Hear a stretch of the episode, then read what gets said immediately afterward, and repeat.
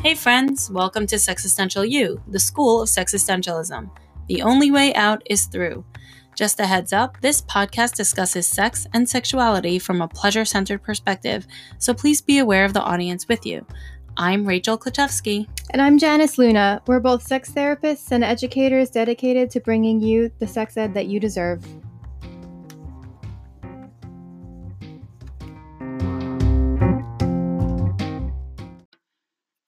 Hi, everybody. Welcome back.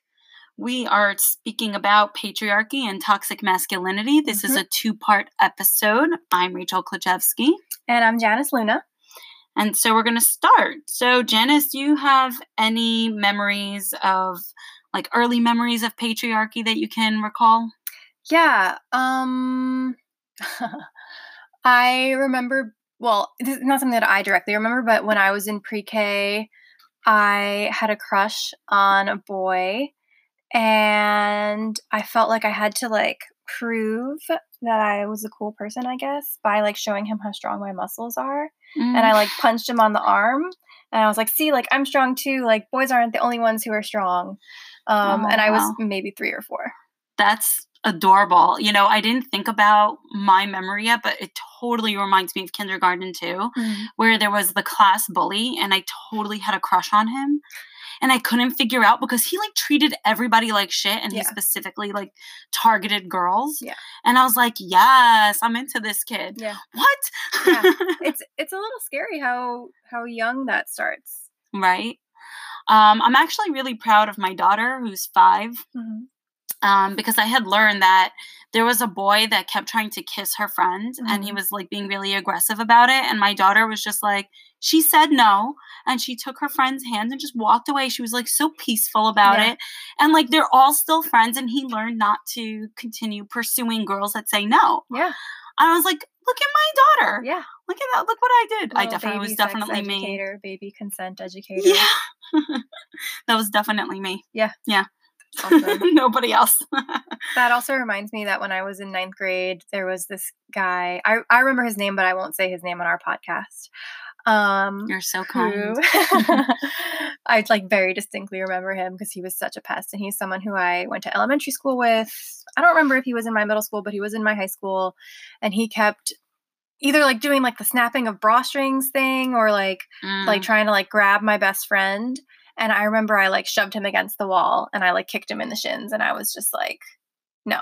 She said no. And I got called a bitch. Of course but I, I was just like, I'm the bitch. Like, you're being a little bitch right now for like not respecting someone's boundaries. That's what a real bitch is. so you got called a bitch by other dudes. How'd the girls react? Um, I mean, I definitely had a reputation for like being a feminist in high school. Like I started a feminist club in my junior year. Um, but I also feel like a part of that reputation, I don't know like how much this was like the guys or how much this was sort of like a joint uh, agreement of like what it means to be a feminist, but I was also like widely rumored to be a lesbian mm, like many same. many years before I came out or even knew that about myself. Um yeah, but I I don't I think most of the the girls that I was friends with in high school were also pretty like they were less physically aggressive than I was about like defending boundaries, but they were also just like, what the hell? Like, why are boys like this? Yeah. You know, what's funny is that like I was so good at taking care of everybody else, mm-hmm. but not taking care of myself, mm-hmm. which I mm-hmm. think is like basically something every therapist has to struggle with. Yes. You know, just the reality that we are we're stronger for other people more than we are for ourselves. Mm-hmm. And I remember distinctly um, one of the boys that eventually assaulted me in mm-hmm. high school uh, was at a party and he had grabbed my friend's breasts like really hard and she was really upset at a party and then everybody was like trying to grab at her and I like came after him. Mm-hmm and what I thought was fascinating was that my friend stopped talking to me. Wow. She was mad at me. She's like, What are you doing? I'm not like you. Mm-hmm. And I was like, You were crying because he was hurting you. Mm-hmm. And she was like, No, it's okay. We're at a party. Everybody's just doing stuff. Yeah. And, you know, it makes me really think of how deeply that is internalized. Yeah. Which you know that part her two, yeah two of our series. that is part two of our series but how deeply you know she held on to this idea that her body was like par for the course you know Yeah, and also the the thing that we do to ourselves when we experience harm and trauma and pain and feel this pressure to turn it into this was fun. Like I Right. I was having fun. right because i got all the attention which is Mhm. what girls are supposed to have Mhm, mhm. right do what you can to get attention even if that means that you're getting harassed you Mhm. still love it you love it Yeah. right? Yeah. so i think we, we need to define patriarchy and toxic masculinity as opposed to masculinity in general Yes. not all masculinity is toxic Yes. we're going to talk about that All right. So what is your definition of patriarchy? So it's really hard for me to separate the idea of patriarchy um, from, you know, just like a general hierarchical system. Mhm. Not to say that a matriarchy would be better. I Mhm. wouldn't know because I've Mhm. never lived in one. Mhm.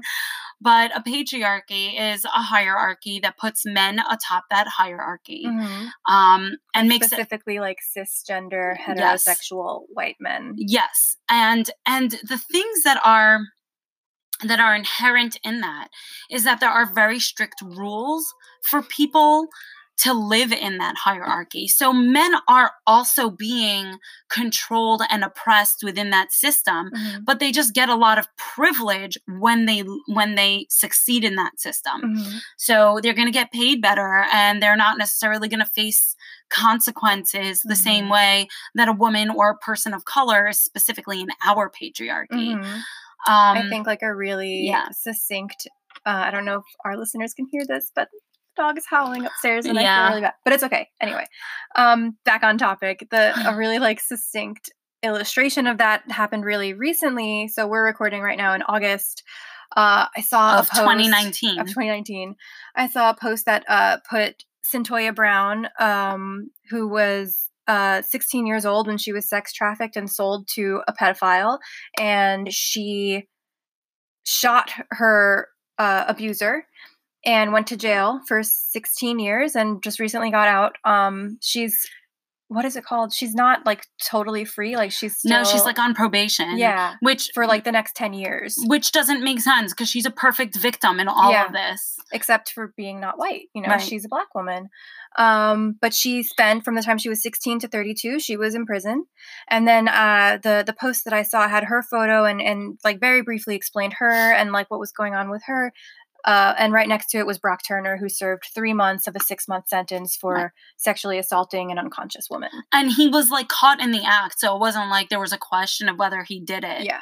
Right. And what's interesting is that afterwards, he still has a future as a swimmer. Mm-hmm. And, And he as a speaker and about the dangers speaker. of alcohol.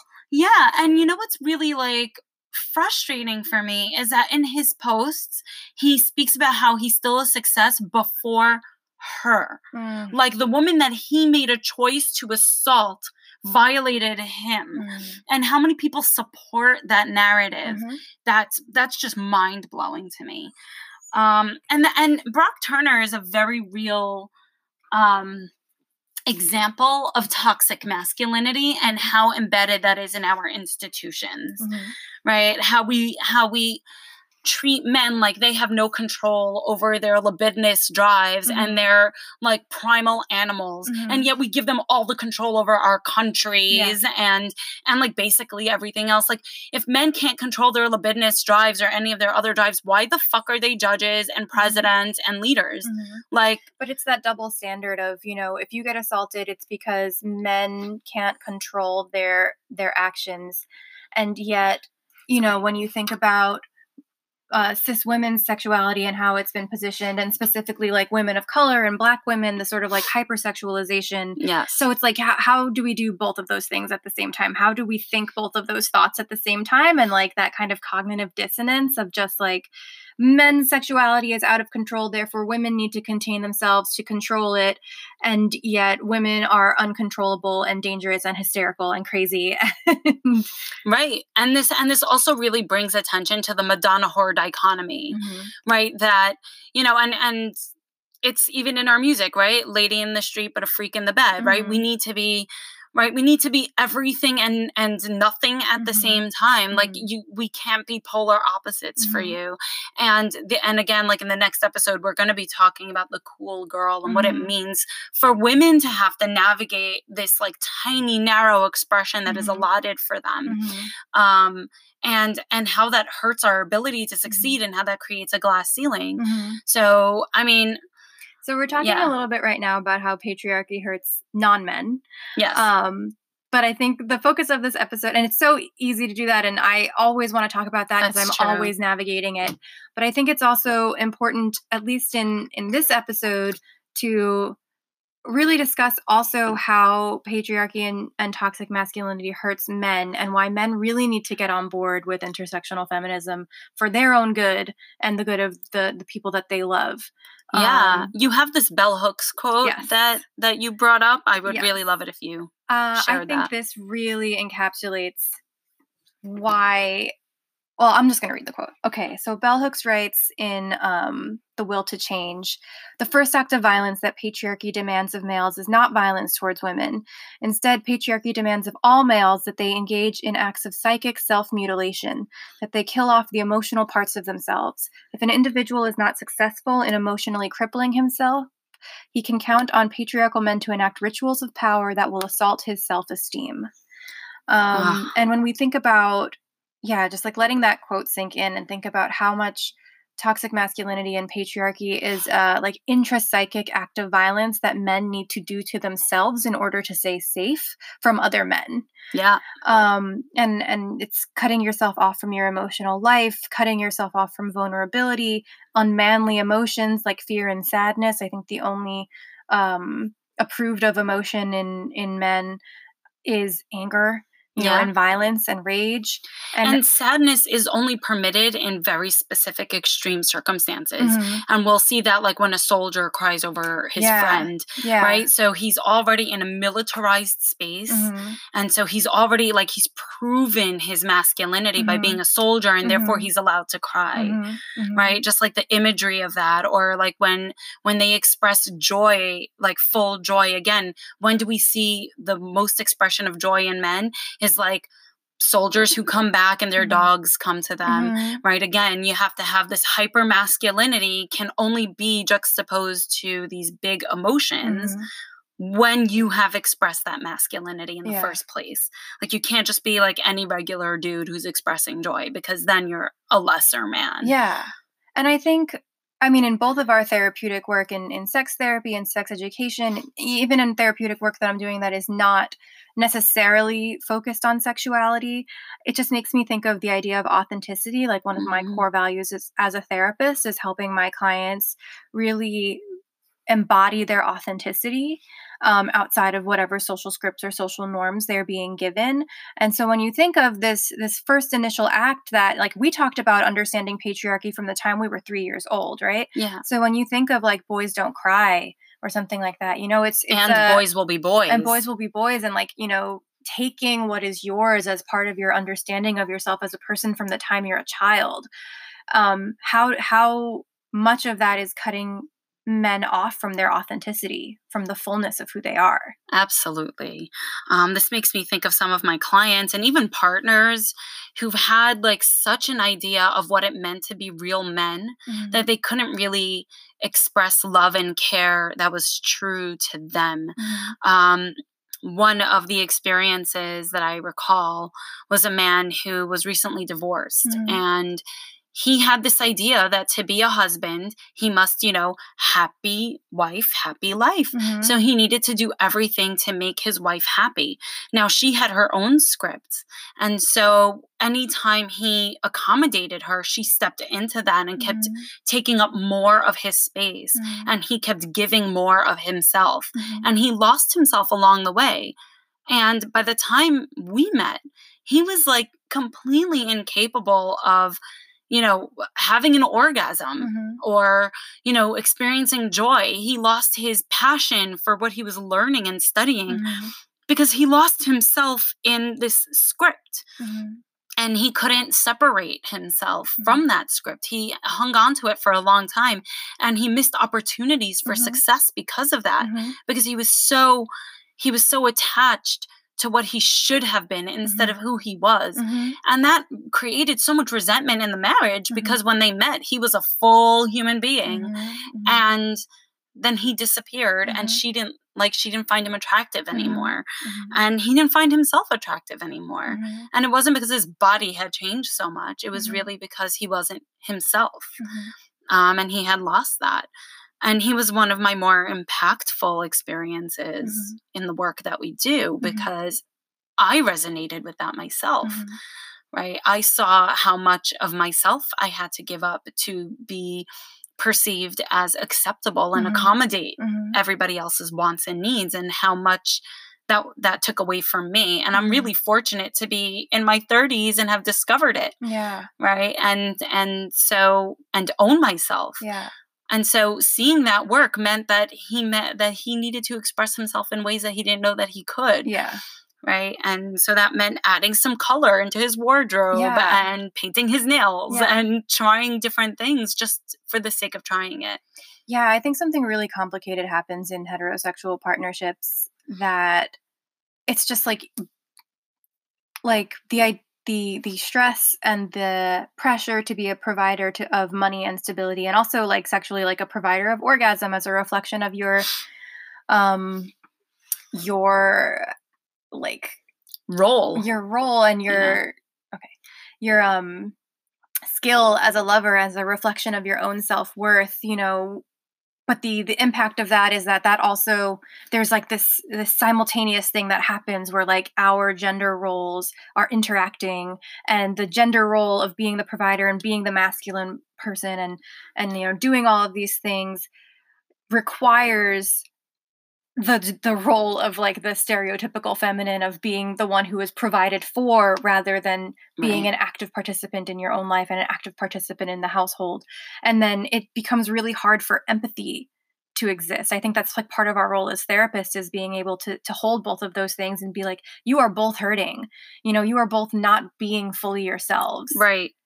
And and i think because and my experience as someone who is femme presenting and who is socialized feminine like it's it's hard for me even personally to remember that men and masculine folks need that empathy too because i feel like for me i walk around with all of this pain and all of this trauma that i it, it's such hard work for me to be like or to not be like oh yeah like you you tie up your self-worth in my orgasms but i'm faking my orgasms and feeling traumatized by the sex that we're having like how Right. can i hold both truths and have that empathy and also assert myself Right. It's and it's also hard as like re- like a person to receive that information because Mhm. even if it's like not intentional at all, like they're not trying to harm you, they've been socialized in the same way that you have. And so we're constantly playing around with like is this me or is this what I was taught? Mhm.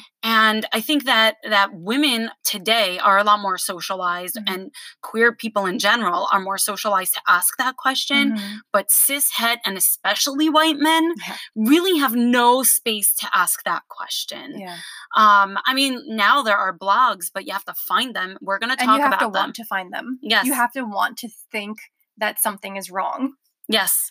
Yes. And it and it's so much easier to just compromise things because it's, you know, like you get everything else. That makes me think a lot of white feminism as well. Mhm. Right. Or like just white women who have sold out basically the entire country Mhm. voting in poor ways Mhm. for that like that hurts them, Mhm. right? The idea that like I'm acceptable enough and I get enough from this and it's just uncomfortable enough for me, so I'll tolerate it. Mhm. And I think that a lot of white cis het men have that experience where Mm-hmm. their lives are just not terrible enough Mhm. to ask the hard questions until it is. yeah or or there's just you know like when you're so cut off from your emotional life That too. you can't even identify you know the depression is is not even identifiable you have no words for it because you are not in touch with that emotional side of yourself Right. And and to the point where like the mildest discomfort feels massive. Mm-hmm. Right? Like what what was it? Was it Margaret Atwood who said like men fear women laughing at them, women fear losing their lives, like being killed? yeah right the uh, just like the idea that women are constantly walking around with that fear mm-hmm. because men are taught that they can do that mm-hmm. that they mm-hmm. can get away with harming other people mm-hmm. but then they have to live with the legacy of being this person that like mm-hmm. anytime they walk in the street they could potentially be somebody who's harmful to another person and they did nothing yeah yeah, I listened to an episode of Death, Sex, and Money podcast recently. I can't remember which one it was, but there was this episode where uh, a, a cis man was saying that he'd been raised. I can't remember if he. I think he'd been raised by like a very feminist mom, and he he described raising his voice at her once and seeing her get scared, but that was his mom. So so witnessing that was a wound for him, yeah. and and it translated into like resentment of women's fear of men more generally. And it was really hard for me to hear that.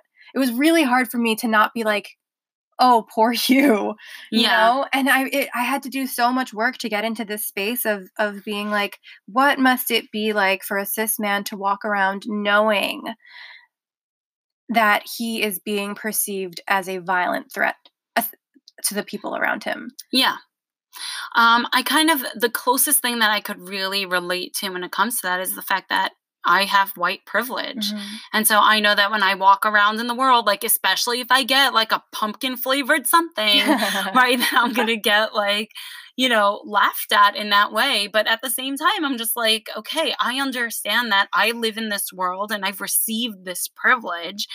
And I may not be seen as a safe person mm-hmm. to people of color. Mm-hmm. And I mm-hmm. need to recognize that and own that and show it to the people who are willing to get to know me mm-hmm. that I'm doing the best that I can to provide that space mm-hmm. for them and that safety for them. And I cannot resent people for having their lived experiences projected onto me. Mm-hmm. I can't. Um, at the same time, I just don't see myself being as kind to mm-hmm. white cishet men mm-hmm. about that, but I am working on that as well.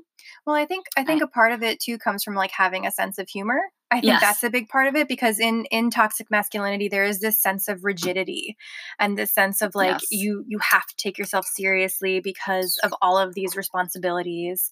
And if you can't access that place of of self-awareness and humor, you know, like with the pumpkin spice latte or yeah. whatever, you know, like and just being like, yeah, like I can I can uh inhabit this space of like being the Becky who has the pumpkin spice latte and be like, if that's what this person needs to like create a, a, a, loosening of that tension and and a space for safety and like humor and creativity to emerge, like that is an okay thing to happen. Yeah. And I think with masculinity, that's masculinity, toxic masculinity is like diametrically opposed to that loosening of yeah of rigidity. Yeah, and and again, it's also because in one hand. Yeah, absolutely. And I just have to say, I'm like really happy my name's not Rebecca or any version of Becky, um, because it's close to Rachel. Like it's close. Um, but at the same time, the thing that that men are are carrying is not pumpkin spice latte and right. basic bitch stuff. Right. The stuff that they're carrying is rapist, mm-hmm. colonizer, mm-hmm. it's, you know, assaulter. Mm-hmm. Um, it's the destruction of our society. Yeah. Right? It's it's so much heavier. Um, but at the same time, you're right. There is a space for humor in that. Mm-hmm. Um, and I have seen some comedians like pull that off. Um, and I would love to see more. Mm-hmm. And um, I think when it comes to like heterosexual men too, this idea of like sexual rejection. Oh yeah. You know, really attacks the idea of what masculinity should be. You oh, know? Oh yeah. So so you're if you're walking around and you are being perceived as a threat by the same people who you who you want to have emotional connection with, who you want to have sexual connection with, you know, and and the way that we are never taught to handle rejection anyone mm. but specifically the way that rejection makes you less of a man. Oh yeah. You know like there's just so much there. Yeah.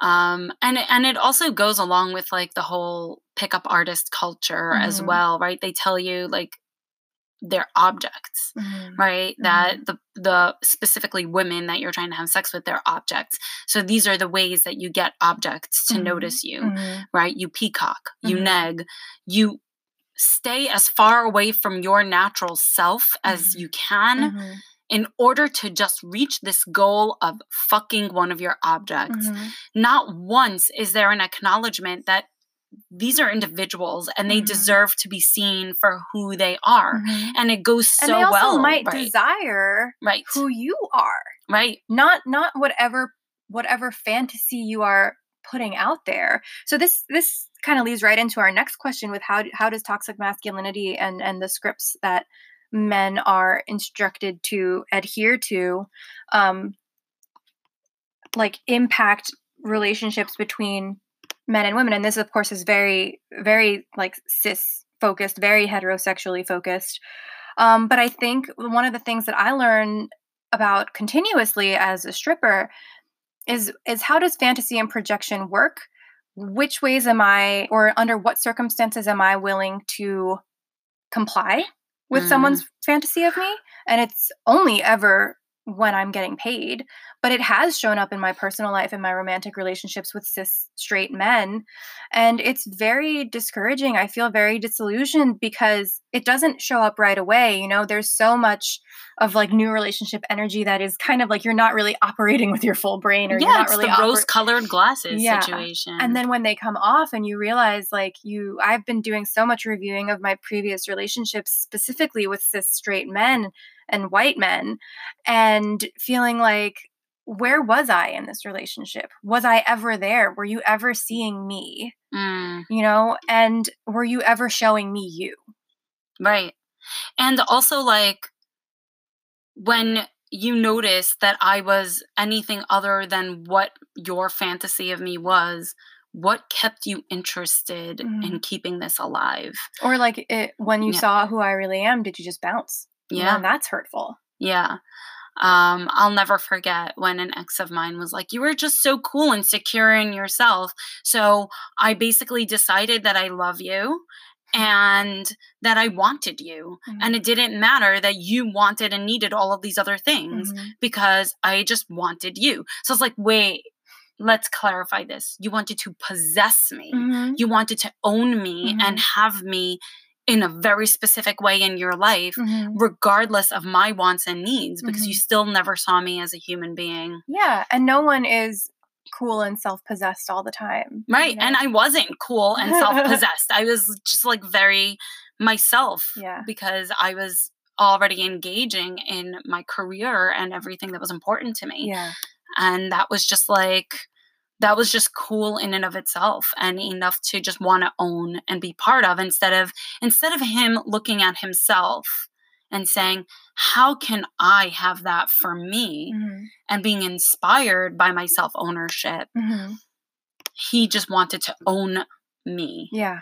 right and and that was that was a really hard reality for me It- and it was also really difficult for me to like look back and say how the fuck did i miss that Yeah. Yeah. right and it was just such a natural thing Yeah. You know for for both of us to do right like to be possessed and to possess just Yeah. so Just like passing, two ships passing in the Yes. night. Like we're both on our own course. We're both in our own gender identities and the wants and needs of those gender identities. If you're not really conscious about how you're engaging with them, you just yeah never like yeah you just let it happen and yeah All right, so I think we're going to take a break here. Um, we're going to try to expand in the next section of this episode, talking about patriarchy and toxic masculinity in a less cis heterosexual frame. oh yeah that's gonna be fun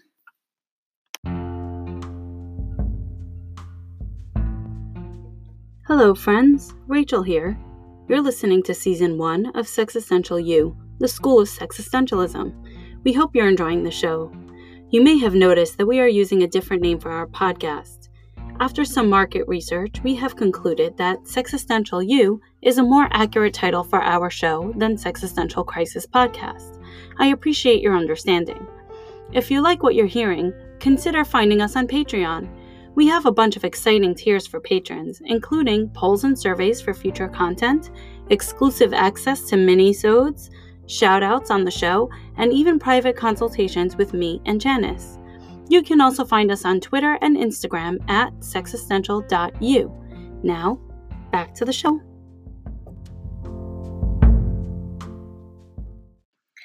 Hey everyone, we're back with episode five of Existential Crisis podcast, and our topic today is patriarchy and toxic masculinity. In the first half of our episode, we talked a lot about relationships between cis het men and cis het women, but uh, patriarchy doesn't only affect straight people or cis people. So right uh, I guess the way that we're launching into this part of the episode is how does patriarchy and toxic masculinity impact men in their reactions with other men? And we're talking about cis men, we're talking about trans men, we're talking about straight men, we're talking about queer men. You know, how how does this dynamic impact all of these relationships? Yeah. So one of the more interesting therapists that I worked with, whose name is um, Eric Schneider. Mm-hmm he focused on masculinity and gay relationships. Mm-hmm. And he was seeing how toxic masculinity was really a big part of what was straining these relationships. Mm-hmm. That um, first, especially with the introduction of marriage equality, mm-hmm. they started gendering themselves in a mm-hmm. very interesting way. Mm-hmm. Whereas, like, you used to see, like, two you know two masc dudes together and it wouldn't have been an issue mm-hmm. or you would have seen like more like femme dudes together and it mm-hmm. wouldn't have been an issue now you're gonna see dudes that like they may not be masc or femme mm-hmm. in in any like particular extreme way mm-hmm. but by the time they get together and even get married mm-hmm. one of them tends to take on that role of mm-hmm. the femme and one takes on the role of the masc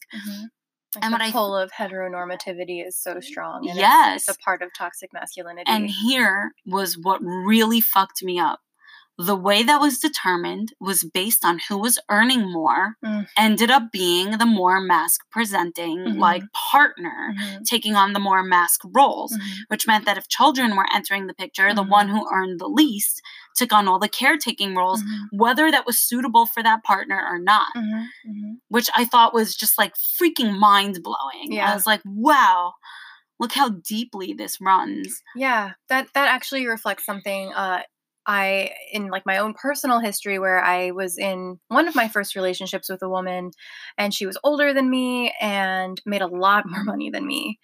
And I am very femme. I, I like a lot of the femme things. I'm not so much in touch with, like, I identify fairly recently as sort of gender neutral. You know, my, my gender is I prefer not to gender. Um, but at that point i you know that was before i kind of realized that about myself or found ways to like put words to that and embody that. And she would take me out on these fancy dates and i was like very into the sort of like sugar mama dynamic of that relationship but it was interesting to me that like when we would stay in i would be the one doing the cooking and like you know she would like provide all this very fancy like food like for me to to work with but i would be the one doing the cooking. I think i even like you know, and I was having a little bit of fun with it, with like wearing the apron and like, and I've done that with right. uh with male partners too, where I, I really like playing with the 1950s housewife aesthetic. Um, but when I notice that that is not just an aesthetic that I'm playing with in my relationships, but it actually becomes something that we are right. seriously engaging with. There was no safe word out of that scene. Yeah, yeah. And yeah and I think you know she was like you know not not like butch in any sort of uh, stereotypical way, but she was definitely the more butch one in the relationship, and we very naturally fell into that. And it's something that I hear my queer clients say too, where you know, and not not even necessarily like a two cis women, but like you know, I have some gender queer clients and and it's a struggle they they they really struggle to resist heteronormativity in what is mm-hmm. already a not heteronormative relationship yeah, I I actually saw a very interesting um, client case where they started out as a lesbian relationship, and then one of them recognized that he's a man mm-hmm. and when he went through transition that he really passed mm-hmm. and they looked really hetero and this was like really fucking up the girlfriend she mm-hmm. was just like no it took me so long mm-hmm. to to acknowledge my my lesbianism so like this was really hard but what was hard for him was that the testosterone that he was taking felt so right for him mm-hmm, mm-hmm. and and when he had his breast removal he just felt like himself more than he ever was but he also struggled with how to be a man mm-hmm. in in the world because he just didn't he didn't connect to the concepts of masculinity that were around him and he also worked in a very like broy mm. environment mm-hmm. and so it was just so hard for him to relate to the other men mm-hmm. you know and anytime he you know he was so self-conscious about like when they would go out for beers and he would like order a cocktail mm-hmm. and you know they would all look at him and he'd be like what you know he mm-hmm. couldn't understand why they were just looking at him in this way he's like i just i don't like the taste of beer and it just mm-hmm. like and they would suggest that he was less of a man mm-hmm. and they mm-hmm. didn't know that he had transitions mm-hmm. so they thought he was cis mm-hmm. and how much that hurt him that like his masculinity was tied to his choice of drink yeah that really illustrates for me the way that i think toxic masculinity functions for people all people of all genders and it's it's the idea of like not allowing yourself pleasure Oh, right? yes. Like not allowing yourself the pleasure of authentically being who you are. Right. Because then you won't measure up to this standard. Um, how do you think toxic masculinity impacts friendships between men? Oh, you know, I I'll never forget this. There was a documentary uh, created by Dr. Robert Heasley, who was one of the first researchers on men and masculinity, and he um, I'm sorry. This is a moment that I need to sit with because it was adorable. Um, we have our dogs here, and one of the dogs is sitting on my couch. And Janice was like, I got you, girl. I know what you're doing. I'm so you. that was just a really fun moment for me, and I couldn't not laugh. Um, so, the documentary. So, uh, Dr. Robert Heasley, you know, showed boys who, you know, were rejecting the you know the the scripts of male friendship and they would nap together and hold each other mm-hmm. and share secrets with one another and they had these loving fulfilling relationships and what i thought was interesting is that they tried to have sex with each other and they were like no turns out we're not gay. We just really love each other in this really intimate sensual loving way. Yeah. and they had to like challenge these norms but first they question their sexuality yeah. because they're taught that straight boys don't do this. No tenderness. There was no yeah they weren't allowed to have tenderness and they had to combat you know the other messages from boys at school mm-hmm. saying like that they're not gay and mm-hmm. they and they were like no we tried this you mm-hmm. know and like yeah and i think two things that come up for me as you're describing this are that we are talking from a very western perspective yes one. absolutely and um because I, I i mean like this was like back in my tumblr days but i remember seeing these posts going around about you know like men of color like walking arm in arm and i don't remember where in the world they were from but i remember it making like a very big impact on me and like landing in this very sort of like squishy part of me and just almost grieving for for the men in my life who who can't walk arm in arm with their friends yes know? And then I also, it reminds me, I was doing like a gender and sexuality workshop at the CLPP. I can't remember what it stands for. um, but it was like a reproductive rights uh, workshop. And there was this one artist who was sort of like deconstructing Black men's masculinity or just Black masculinity, like cis or trans, um, by taking photos of Black men and really emphasizing softness and tenderness, tenderness. and weaving oh. flowers into their hair and allowing for all of these bright colors and and how poignant that was especially because like we're, we're talking about toxic masculinity and we talk about this hierarchy that white supremacy plays such a huge role in and for men of color you know specifically black men but also like latinx men the idea of masculinity and violence and and sexual violence and and this sort of like monstrous masculinity is even more emphasized Absolutely. I mean, you have the whole like Mandingo trope, mm-hmm. right? Where not only are they these big, monstrous, muscular men who are physically capable of doing everything and mm-hmm. therefore must be controlled because mm-hmm. that's what mm-hmm. colonization does it controls the resources and powers of others.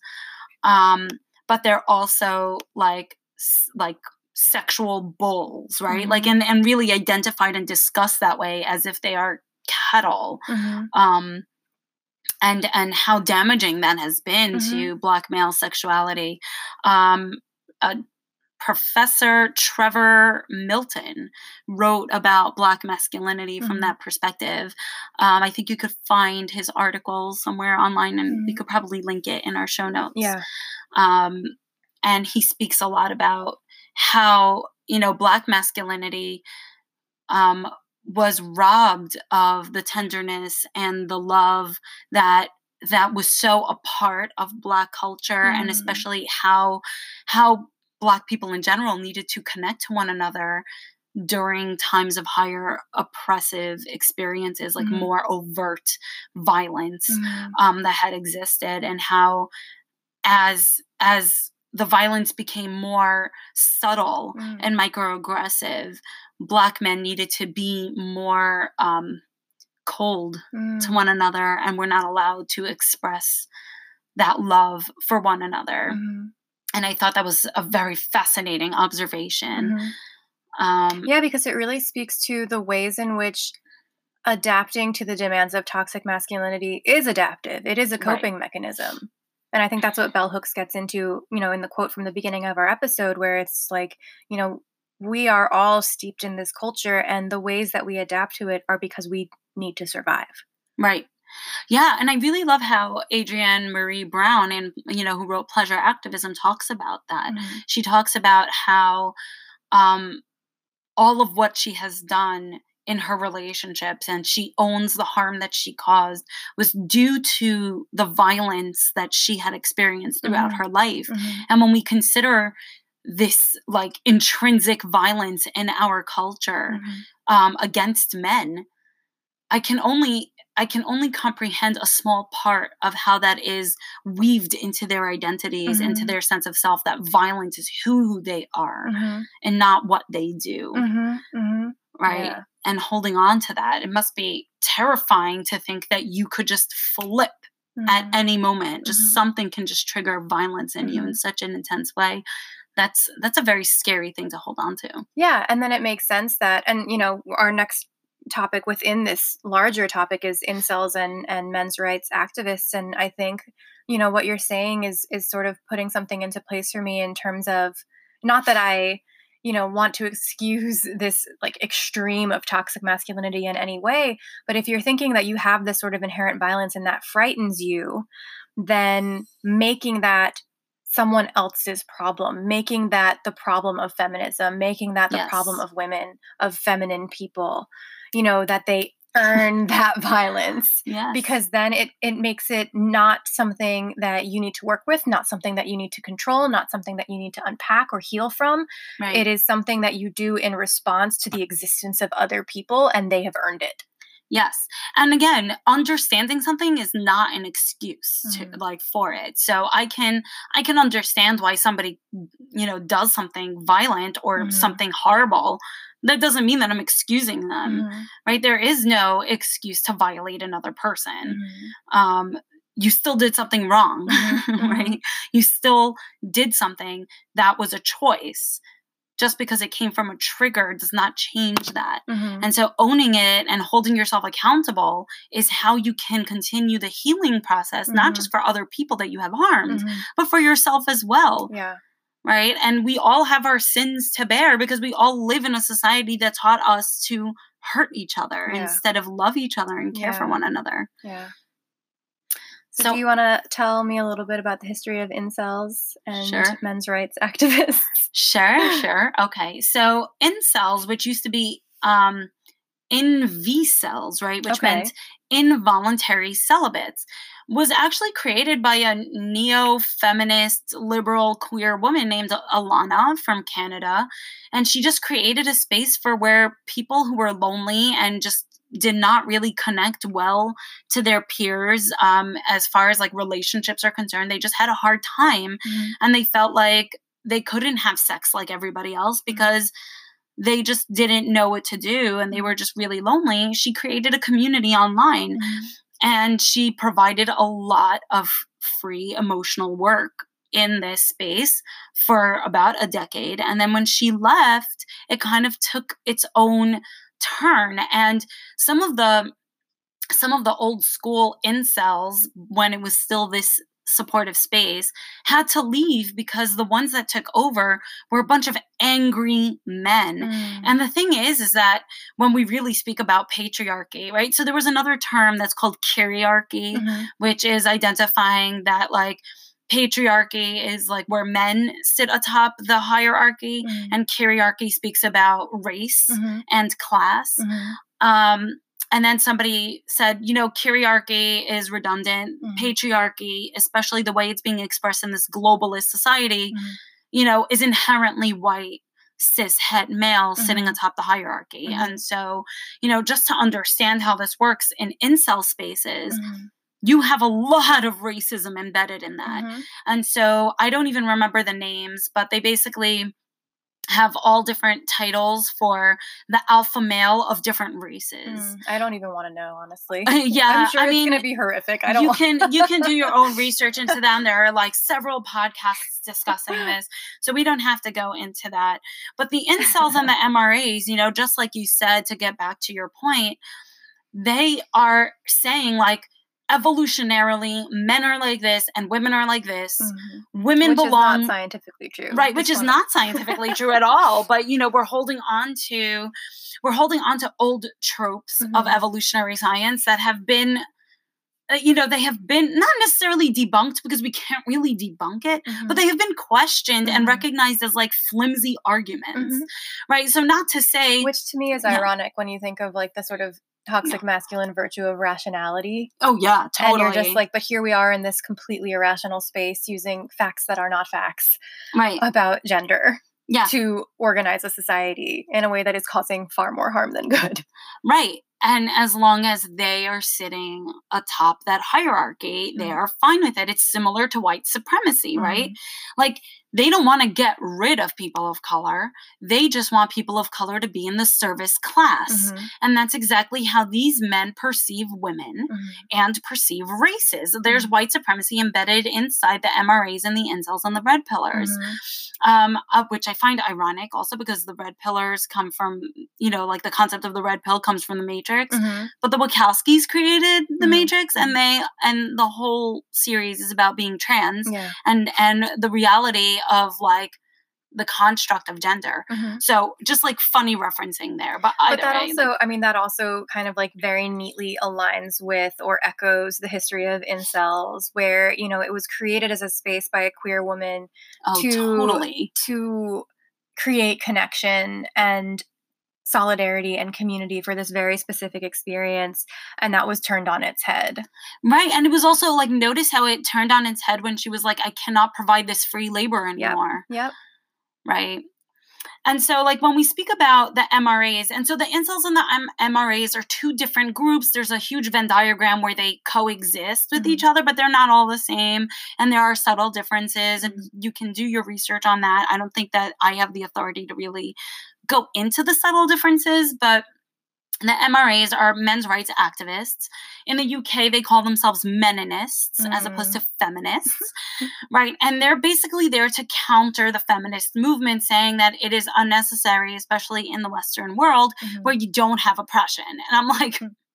please yeah right like we just spoke about this mm-hmm. right so we don't have to we don't have to counter that argument mm-hmm. but there is one valuable thing that we have to address that the MRAs, I think, are angry about. They're just focusing it on the wrong place. Mm-hmm. They are focusing it on feminists, but feminists have been having this fight all along. Yep. We believe that men have been oppressed within this society as well, which is what we've been talking about the entire time. And we see that you have hardcore feminists that really began their careers fighting for men's rights, yep. men's social justice. So, who are the ones that are fighting for male contraception that's not just condoms? Mm-hmm. Feminists. Mm-hmm. Who are the ones that, you know, fought for men's custody rights and gender equality for men when it comes to custody? Ruth Bader Ginsburg was mm-hmm. the first one to bring that into into attention mm-hmm. and it has been women not just feminists, but mm-hmm. women who had created men's domestic violence shelters. Mm-hmm. Knowing that, that just brings it back to bell yes. hooks being like, this, there is harm here.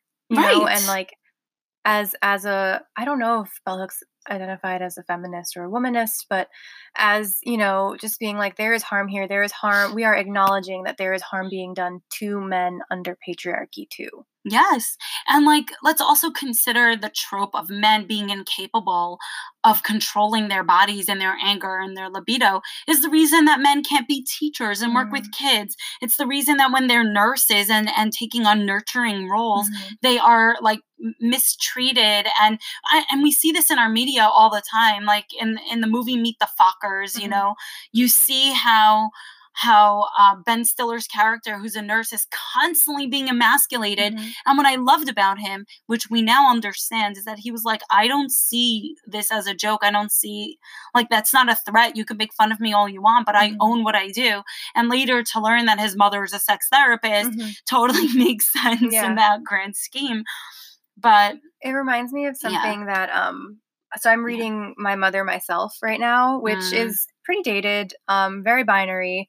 But there was one passage where the author was talking about childcare and how, oh, yes. you know, I, I, posted this on one of my Instagram stories, but I really was um, struck by this passage where she was talking about childcare and she was talking about like when we understand childcare, you know, the the fact that women were getting custody of children full stop is a function of patriarchy too. Yes. Not not just saying that men cannot be nurturers, men cannot be caregivers, men cannot be good parents, but also saying that women by nature are all of those things. Mm. And what this writer said uh, in My Mother Myself, she was like, you know, it's not about gender. People of all genders, she didn't say all genders, but like she she was in the binary, but people of all genders, the, the, the qualification for parenting is just wanting to take care of like small sticky creatures and like you know like wanting that and liking to do that. Yes. And anyone can want and like to do that and anyone can also not want to do that. Right. And it doesn't come down to what your gender is. Absolutely. And I think about myself as a parent, you know, like as as nurturing as I am and that's what makes me a good therapist. I am not particularly maternal. Mm-hmm. But you know who is? My brother. Mm-hmm. My brother is incredibly maternal mm-hmm. and he was integral to my daughter's first years of life mm-hmm. because she felt that warmth from him mm-hmm. and and just that like I, I don't even know how to explain it. Mm-hmm. So I was great for her to ask the hard questions mm-hmm. and to nurture growth. But at the end of the day, when she just needed that like warmth and affection in a very specific way, my brother was that mm-hmm. for her. Mm-hmm. And gender really has nothing to do with this. Yeah.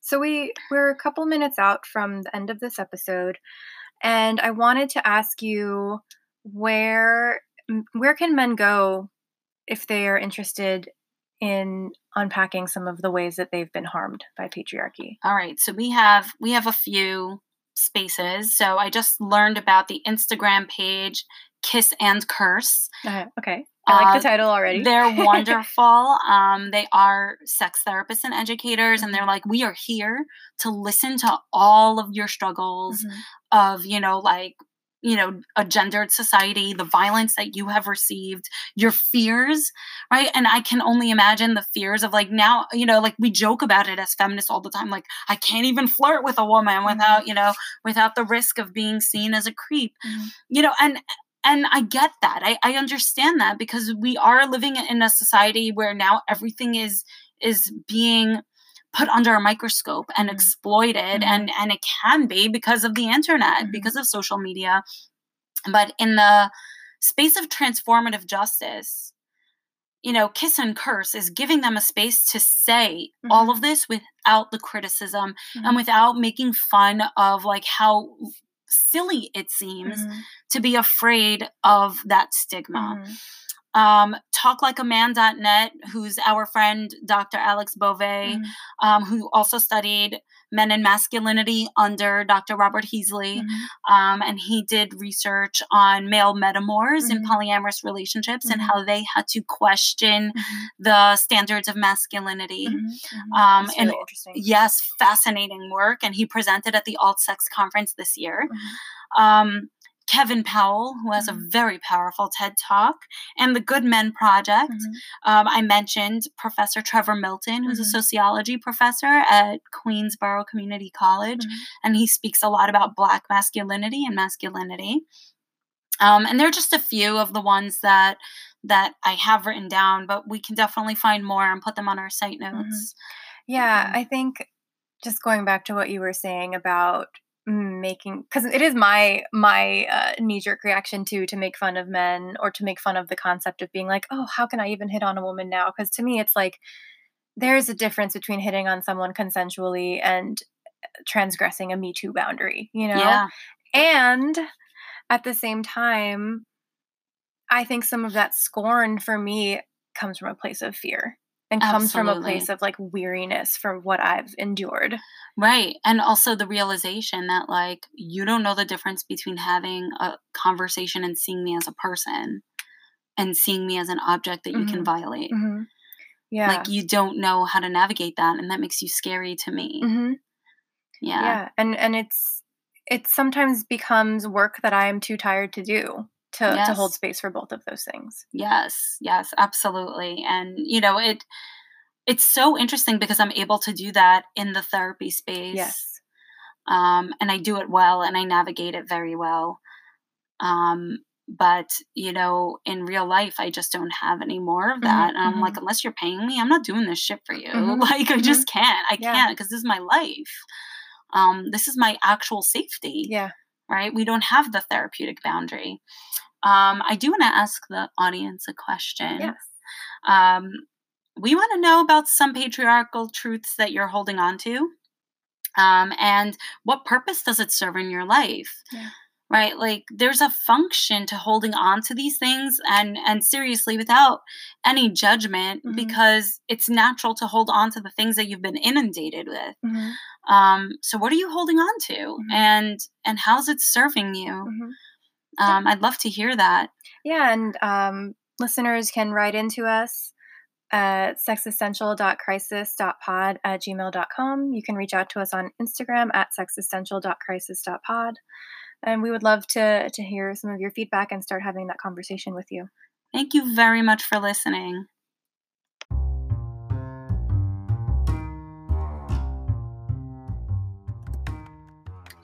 Thanks for tuning in to another episode of Sexistential U, the School of Sexistentialism.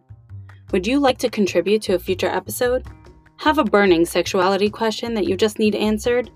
Or want to have a voice message featured?